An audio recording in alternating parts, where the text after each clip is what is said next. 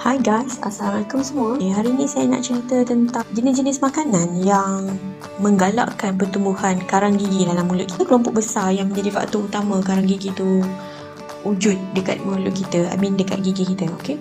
Kelompok utama, sejenis makanan yang mengandungi manis-manisan. Yang kedua, makanan yang mengandungi karbohidrat yang tinggi.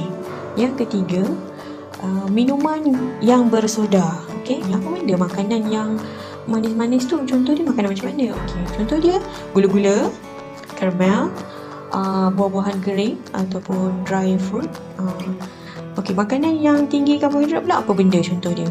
Simple je, nasi, mi, uh, uh, pasta, roti, biskut cracker, keripik-keripik ubi, macam tu. Okey, minuman bersoda pula. Hmm, yang ni meninggalkan stain. Stain tu kesan kotor dekat kita punya permukaan gigi uh, macam orang merokok kan? Uh, tapi ini stain daripada minuman pun yes. uh, dan minuman bersoda ni dia mengandungi gula yang sangat tinggi okay, dalam tin dalam botol sangat tinggi. So that's why lepas kita minum tu kita nak lepaskan dahaga. Tapi end up kita makin dahaga sebab dalam mulut kita uh, kering. Uh, dia kering akibat gula terlalu tinggi dalam tu dan dia um, apa me- mencetuskan bercampur dengan acidic okey acidic uh, enzim dalam uh, enzim alio dalam mulut kita Okey, macam mana karang ni uh, wujud eh? Macam mana karang ni terbentuk? Okey, dia bermula dengan plug. Okey, plug tu lama-lama dia mengeras. And dia jadi karang atau nama lain dia calculus. Okey, kalau korang tanya saya, plug tu apa pula? Okey, plug tu adalah bahasa mudah dia tahi gigi. Okey, Ha, okey, apa dalam mulut kita ni ilio enzim ilio uh, lepas tu kita punya ni ada uh, senang cakap pH dalam mulut kita ni acidic lah senang cakap eh. Dia datang daripada food yang kita makan tu dan minuman yang kita minum.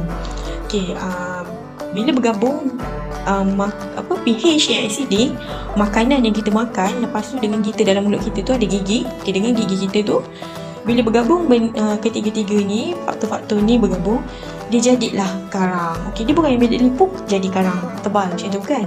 Dia hari demi hari karang ni dia terbentuk hasil daripada plug yang ada di permukaan gigi yang lama kelamaan mengeras. Itulah yang kita panggil karang gigi ataupun calculus. Okey, apa efek ada karang gigi ni? Tapi dia akan uh, diakhiri dengan penyakit gusi.